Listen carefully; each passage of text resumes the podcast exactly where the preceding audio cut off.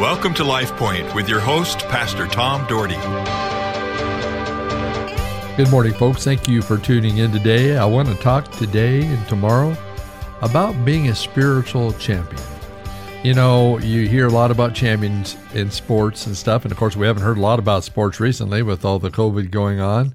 But I remember, of course, you remember hearing stories of my life of, of many times talking about champions, talking about coaching, talk, talking about some fun things. There's nothing better than winning a championship. I loved it this year. I was able to go watch the Borah boys win the state championship for the second year in a row. We were excited for the team because we have three boys Uh, uh, in our church that is on that team, uh, Quincy and and Austin and, and Zach, and and just had a great time watching them play. And, and boy, I tell you what, they were truly champions. They deserved it, and it was awesome to see them win. But a spiritual champion is someone who handles life, who handles the situations of life, and handles God in a way that that is pleasing to Him.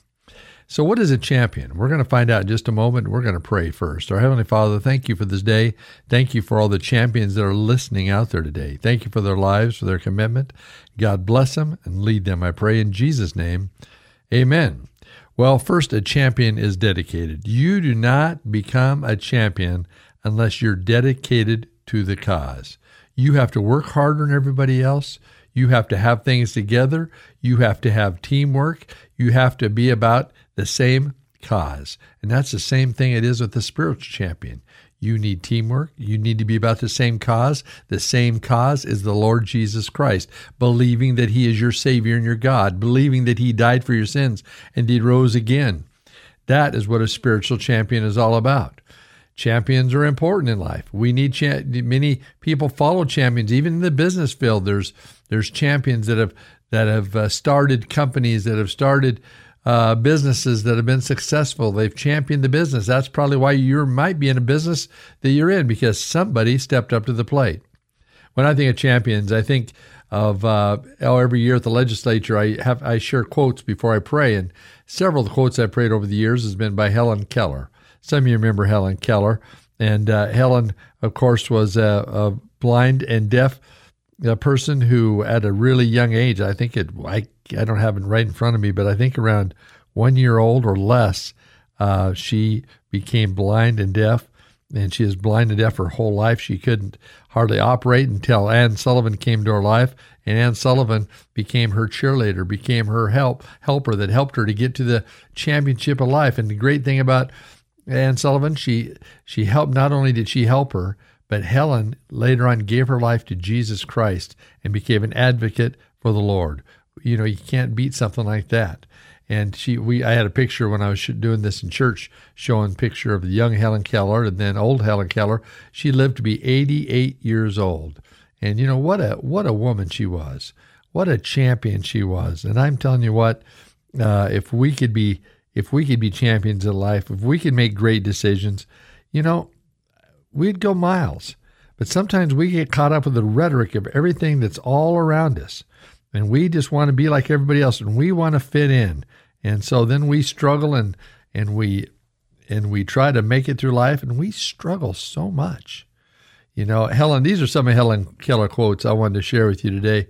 She said, "Alone we can do so little. Together we can do so much."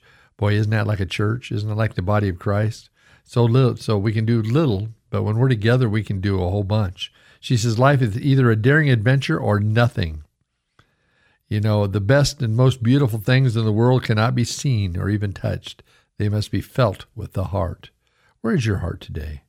Where's your heart today? Are you full of optimism? She talked about optimism.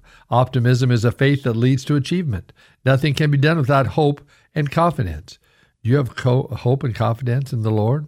Then she says this, the only thing worse than being blind is having sight but no vision. Do you have vision in your life? Folks, what do we need to do to be a spiritual champion? Well, we're going to find out today in chapter eight of Luke versus, excuse me, of Mark, chapter eight of Mark, verses thirty-four through thirty-eight. The Word of God says this, and calling the crowd to Him, this is Jesus, with His disciples, He said to them, if anyone would come after me, let him deny himself and take up his cross and follow me. For whoever would save his life will lose it, but whoever loses his life for my sake and the gospel will save it. For what does it profit a man to gain the whole world and forfeit his soul? For what can a man give in return for his soul? For whoever is ashamed of me and my words in the in this adulterous and sinful generation, of him will the Son of Man also be ashamed of when he comes in the glory of his Father with the holy angels. You know, we don't want God to be ashamed of us. We don't want Jesus to be ashamed of us. Following Jesus means denying oneself, denying oneself. Do you deny yourself? Do you deny all those things that you've put so important in your life and say, I'm going to follow Jesus? Because when we follow Jesus, it goes beyond the deny. Yes, you're denying yourself, you're following him. But you know, the Bible says in Matthew six thirty-three, seek ye first the kingdom of God, and everything else will be added as well. Seek first his kingdom. He wants us to be a happy people. He wants us to be a glorious people. He wants us to have those things that we enjoy in life. But he wants us to be dedicated. If we're going to be a real spiritual champion, we've got to be dedicated to the cause. Following Jesus means denying. And then he tells us to fix your eyes on Jesus. Fix your eyes on Jesus. We get our eyes focused on everything else around us, all the busyness of the day, all the fun activities, all the things that are going to earn us a lot of money or whatever it might be. And we take our eyes off what matters, and that is Jesus Christ. Too many people are ashamed to claim Jesus. They're ashamed to tell people they're a Christian. They don't share their faith openly and outwardly. They don't stand up for the things of God. They want a blend in. Folks, that's what we see all the time in this world. We see a mixture of people just blending their lives and trying to do the best they can by just getting along with everybody instead of sharing and talking and preaching Jesus Christ. Make deci- make decisions that have spiritual value. Have spiritual value. What do we need to do then? We need to submit to God. Yes, we need to submit our lives to God. Start putting God first in the priority column, not last, not whenever it's a convenient. Well, Pastor, I'm going to go to church if it's convenient for me this Sunday. I'm going to open my Bible if it's convenient. I'm going to pray to God if it's convenient. Folks, it is trying, it is important for us to su- submit ourselves to God, and we find this in the third chapter of Proverbs, Solomon's great words. He says, trust in the Lord with all your heart, and do not lean on your own understanding. Trust the Lord with all your heart, with every part of your being. You trust him. You believe he's going to take care of you. You believe he's going to walk with you. And do not lean on your own understanding, because your understanding is of the world. Your understanding is what you've learned here on earth and what you're being taught. But then he says this, in all my way, in all your ways, acknowledge him, and he will direct your paths. In all your ways, acknowledge him, and he will direct your paths. You know, being a champion is being a leader. Being a leader. I love leaders. I love people that stand up uh, for things that are right. You know, there's a lot of leaders out there, and I've read uh, just a bunch of uh, John Maxwell's books on leadership, and he had so many of them. In fact, when I shared at church, I shared some, I shared some quotes by John Maxwell because they're just so powerful. And uh, what he's done is he's helped transform people into leaders through the power of God. You know, he says this. He said, "A leader is one who knows the way and goes the way and shows the way." I like that. A leader is one who knows the way, goes the way, and shows the way. In fact, he is an example. He is an example.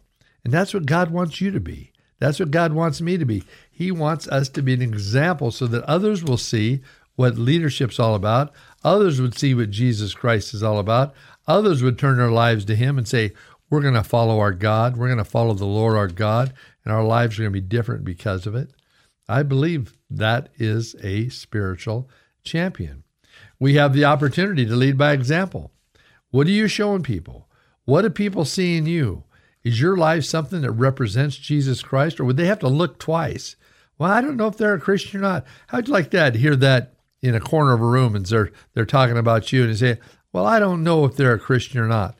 Folks, they should know that you're a Christian. there shouldn't be any example because you're any, there shouldn't be, excuse me, shouldn't be any question because you are an example, because you're living Jesus.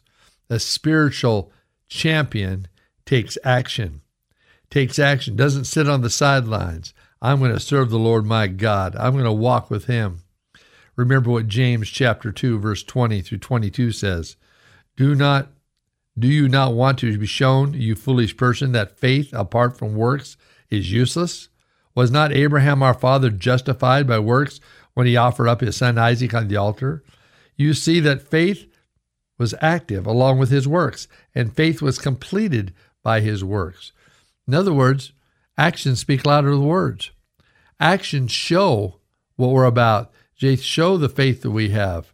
You know, what kind of faith are you showing in your life? He goes on, I'm going to try to find it here. There it is, chapter four, verse seven and eight in James. Submit yourselves therefore to God, resist, resist the devil, and he will flee from you. Draw near to God, and he will draw near to you. Cleanse your hands, you sinners, and purify your hearts, you double-minded.